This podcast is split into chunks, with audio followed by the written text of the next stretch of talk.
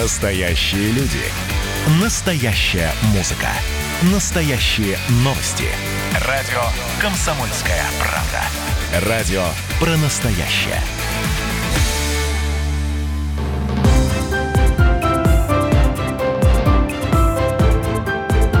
Территория культуры. Это программа «Территория культуры». Проект выходит при поддержке Министерства культуры Пермского края. У микрофона Татьяна Захарова. Здравствуйте.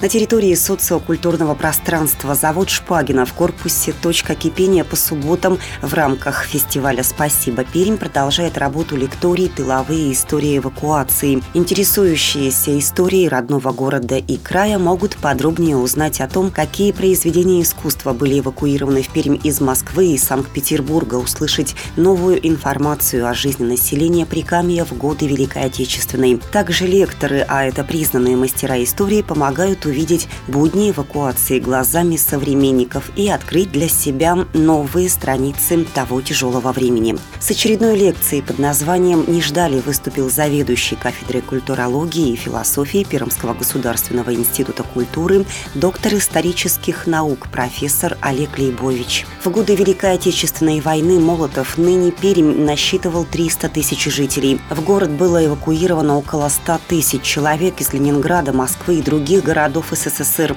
Всего в Молотовской области оказалось более 370 тысяч эвакуированных. Среди них немало выдающихся деятелей культуры, писателей, художников, артистов, музыкантов. Сложно переоценить то, как впоследствии на местную промышленность повлияла деятельность эвакуированных предприятий. Впрочем, в историографии, как это нередко бывает на этот счет, есть два взаимоисключающих суждения, отмечает профессор Лейбович.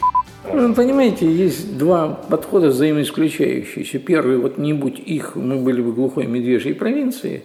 А второй, от них никакой пользы не было. Я, сказать, причем э, вторая эта точка зрения, это где-то 50-60-е годы, сейчас такая уже не, звучит. Но, как понимаете, посерединке проблема. Конечно, оказали воздействие.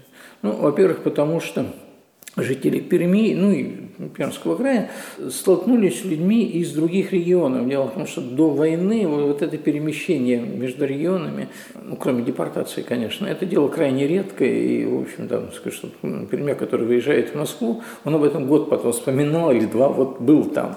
А тут вот произошла вот эта встреча культур. Естественно, пообогатились. Выяснились в Перми, что есть балет – до этого они считали, сказать, пермская интеллигенция считала, что, в общем, балета нет.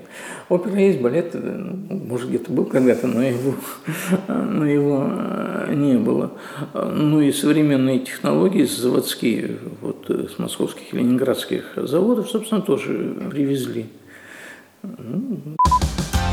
Не случайно лектории проходят в рамках фестиваля «Спасибо, Пермь». Это символ признательности за спасенные в дни эвакуации жизни. Быть благодарными Перми есть за что, отмечает профессор Лейбович. Вообще-то, а, приютила, обеспечила выживание, и даже не только выживание, обеспечила для многих продолжение производственной активности и деятельности, спасла детей от, э, от голода, холода и лютой смерти, это, это абсолютно совершенно точно, и вывела вообще всех этих людей из театра военных действий. Всего в рамках фестиваля запланировано свыше 25 мероприятий. Все события будут проходить с соблюдением требований Роспотребнадзора. Проект проводится Пермской государственной художественной галереей и Центром по реализации проектов в сфере культуры при поддержке Министерства культуры Пермского края.